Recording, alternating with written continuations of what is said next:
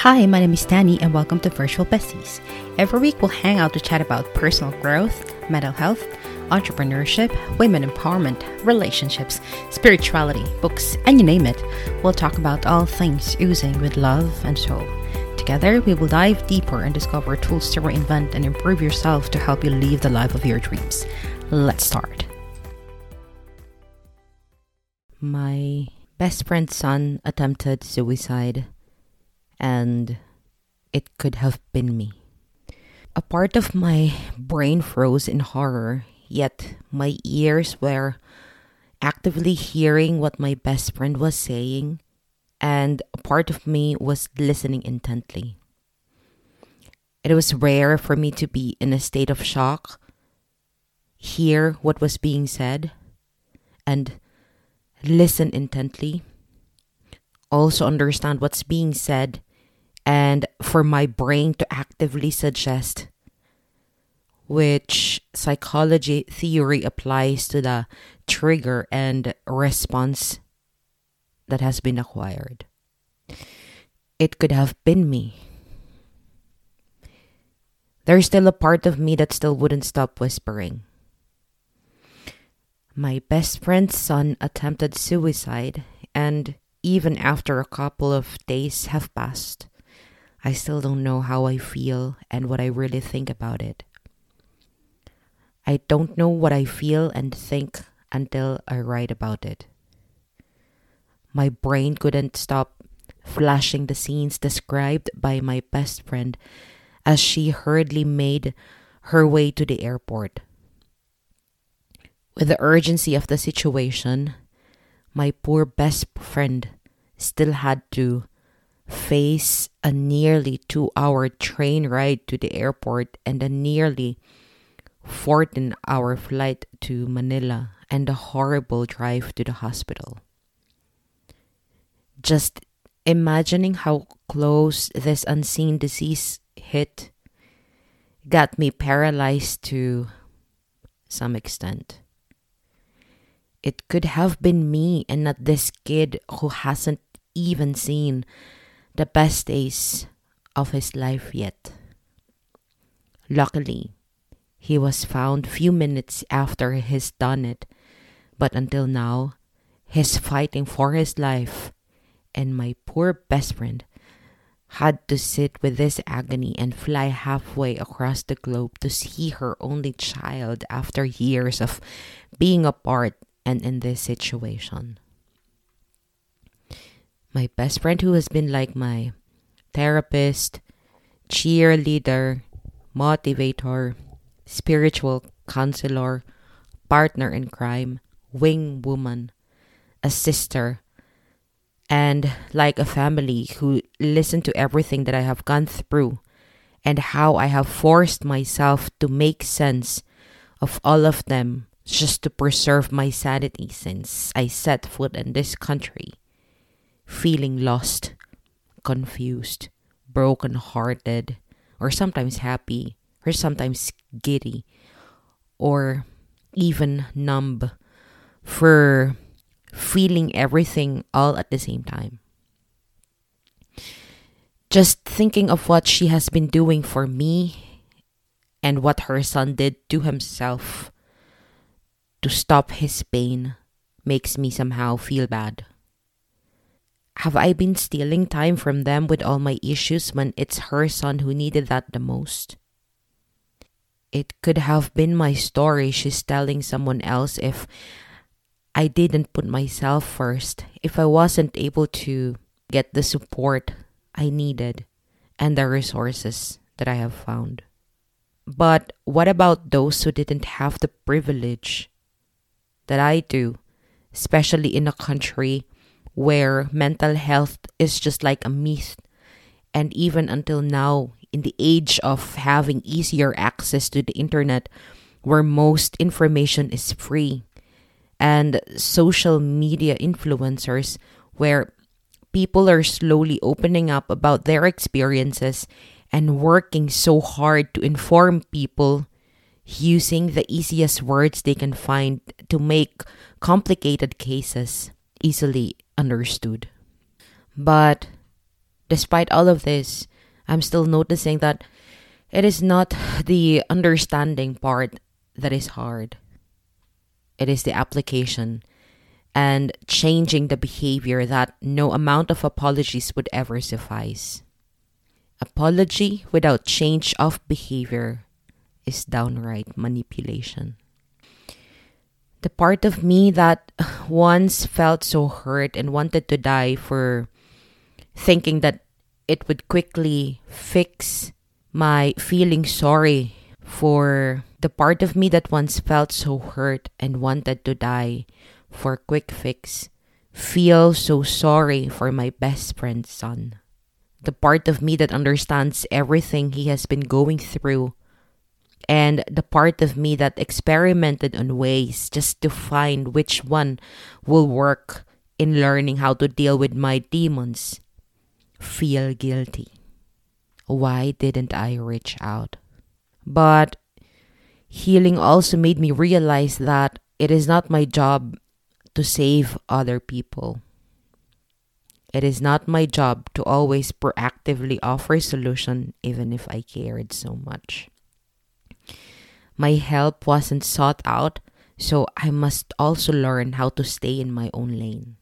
I just hope I've told my best friend enough what her friendship means to me, how grateful I am for her existence, and what value I have found in having one real friend.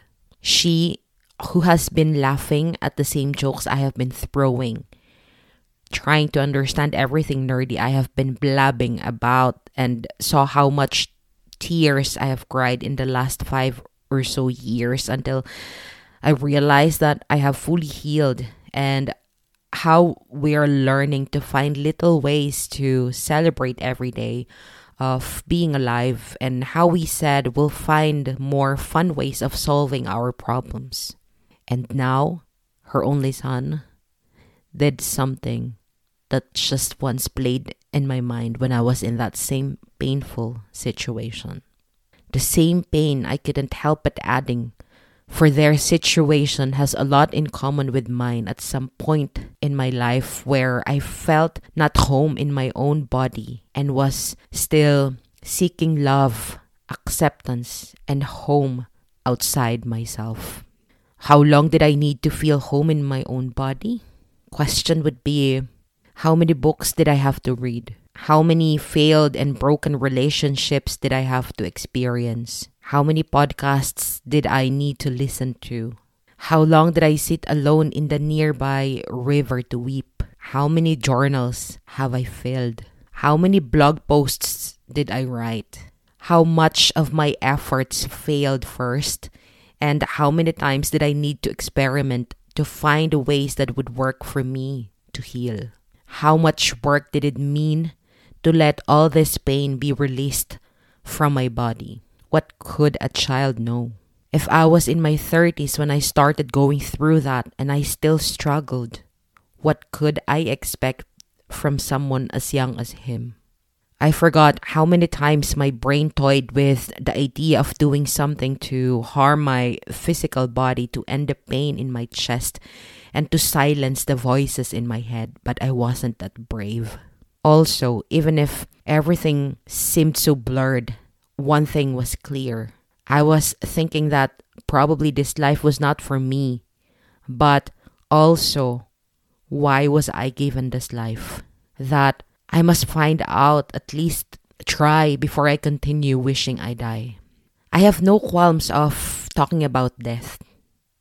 I lost fear of dying when I started wishing to die every day that it felt like it's the only affirmation I use to reframe my mindset, as if dying will allow me to change anything, as if I'd still be there to witness it. I didn't even fear saying it out loud and often, but inside me, I didn't really want to die. I just wanted the pain to stop immediately, and death sounded like the fastest way to fix it. I just wished that people could be a little nicer and more understanding, to leave me alone, to allow myself to grieve for the parts of me that were dying or died, and heal entirely. But also for them to still be there when I am back. Better, probably wiser, and probably stronger. It's probably too much to ask, but that was what I needed that time. Probably now that I know better, I am around a lot for people in case they need me. But actually, it's not necessary. The brain is the part of our body that decides if we are dead.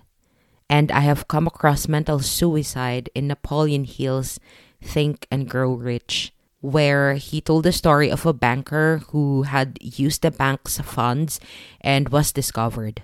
He was so ashamed about what he did that he was found in a hotel shortly before he died, repeating over and over that he wanted to die, and his brain acted on what he said he wanted to happen to him. Could I be alive because bigger parts of me were clear that I didn't really want to die? My brain didn't act on that wish because a huge part of it was curious to see how everything would turn out for me and how my life would look like if I'd really go and follow my heart. How does our culture in the Philippines deal with mental health issues?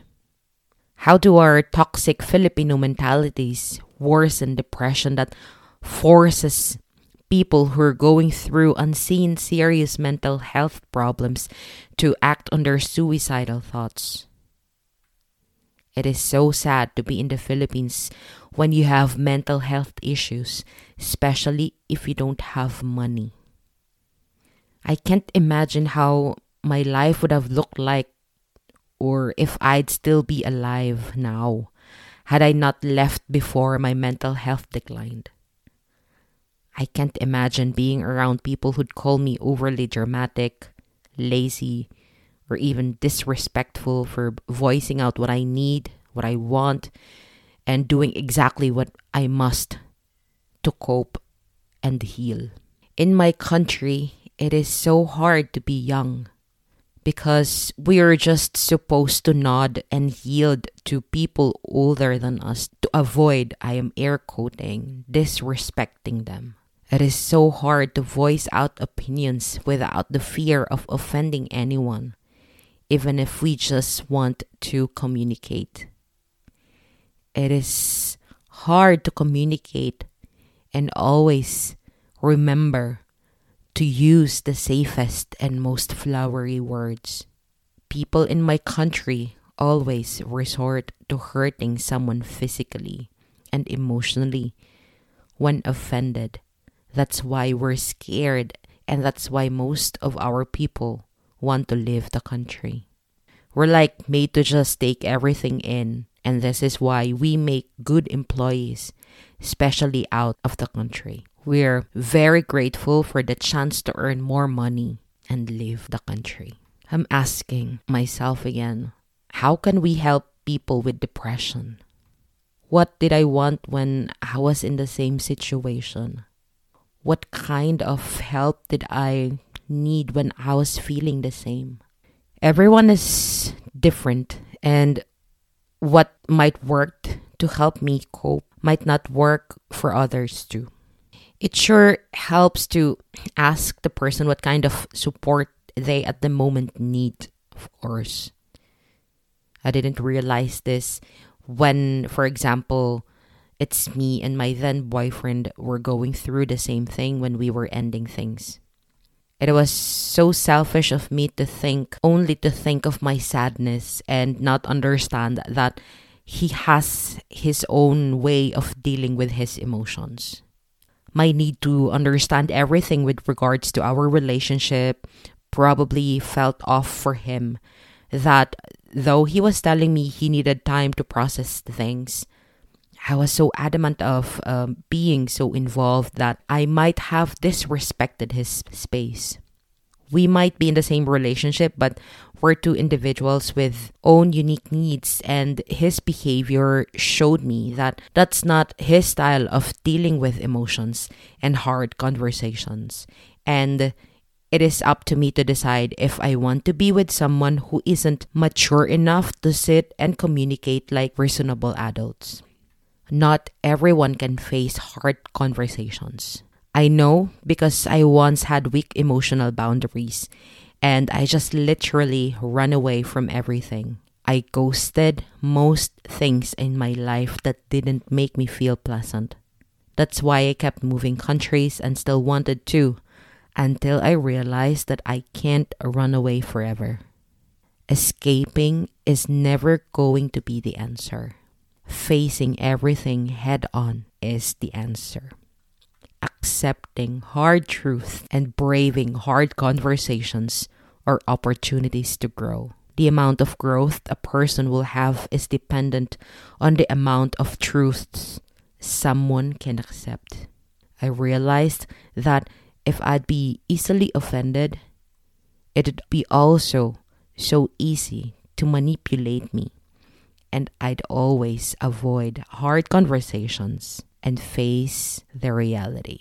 But I realized too that it is not my job to fix people or to make them see the way I see things. A great example would be the people close to me who are hurting that though they obviously need time alone to process things on their own, I kept on magically showing up and subtly hinting that they need help or that because I got healed, the ways that I discovered, which worked for me, must work for them too. I was wrong. They'll see it if they will. If not, it's not my problem anymore. I must focus back on myself and the things I love to do. I can only say that I'm there to listen and offer help. If they declined saying that they need some time alone, I'd give it to them, and once they're ready to talk, I'd be there for them. And when the time comes, I'd validate their emotions, acknowledge their feelings, Tell them it's okay to feel and have negative thoughts and pain. Most of the time, they don't really need advice.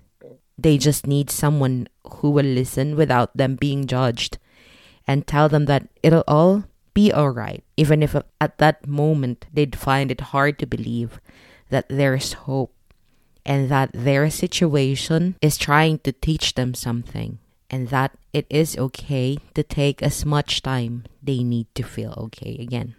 I'm asking myself, what can we do to prevent this? Two or three years ago, I took a certification course to become a life coach. And at the very beginning of the course, there has already been a part that discussed what life coaches must do when a client says they are depressed or having suicidal thoughts.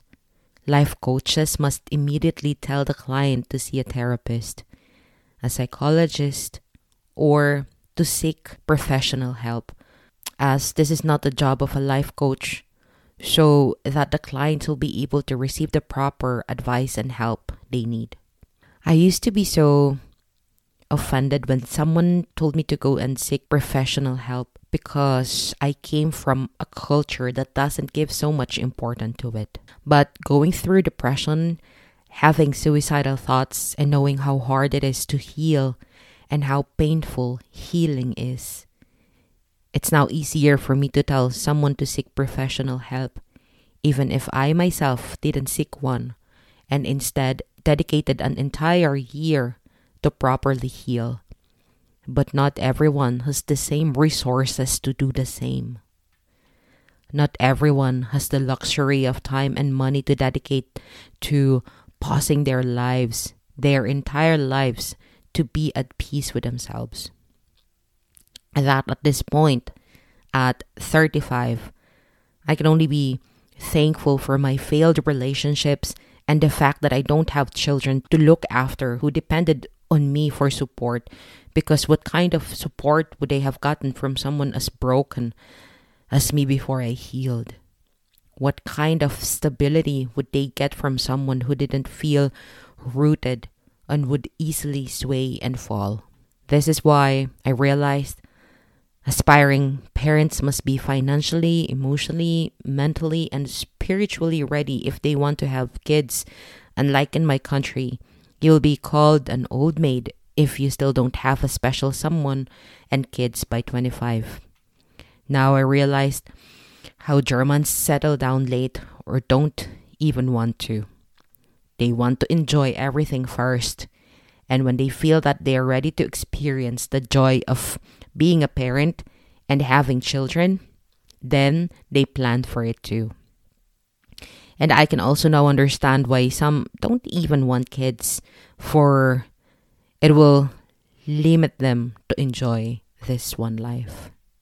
Unlike in my country where people have kids so early and even when they don't even have the maturity and the financial capacity to become a parent and just pass on every trauma they still haven't realized they have on their children that these children often resort to addiction to marrying very early to escape a problematic family or even end their lives we're clearly chasing our own tails, and it's maddening how we're just recycling our traumas and passing them to the next generation like a precious family heirloom. But we can end this generational curse by starting small and as simple as listening to ourselves when we speak and asking ourselves if what we are saying will hurt us. And if so, chances are it's going to hurt the other person too. We don't know what others are struggling with. We don't have to prove to anyone that we're good or better, only to ourselves. We all want to make it. We all want to live successful in our definition of it. Let's be kinder and more compassionate. Let's love and take care of other people like how we want to be loved and cared for. It'll make a huge difference. If you're feeling sad, depressed, and hopeless, please know that you're not alone in this and that what you're feeling is normal. You're human and it's okay. And harming your physical body to stop the pain isn't the answer. God chose to give you life and He has plans for you, even if you don't feel that at this moment. God gave you life for a reason, and even if things are hard right now, I know one day it'll be better this sadness that you feel, these hardships that you're experiencing, this is meant to teach you something that will lead you to what God created you to be. There's nothing that you're experiencing that will be wasted. At some point, you'll realize that something happened because you need to be equipped to live the life that your soul is silently praying and wishing for. There are ways and please don't be ashamed to reach out and seek professional help.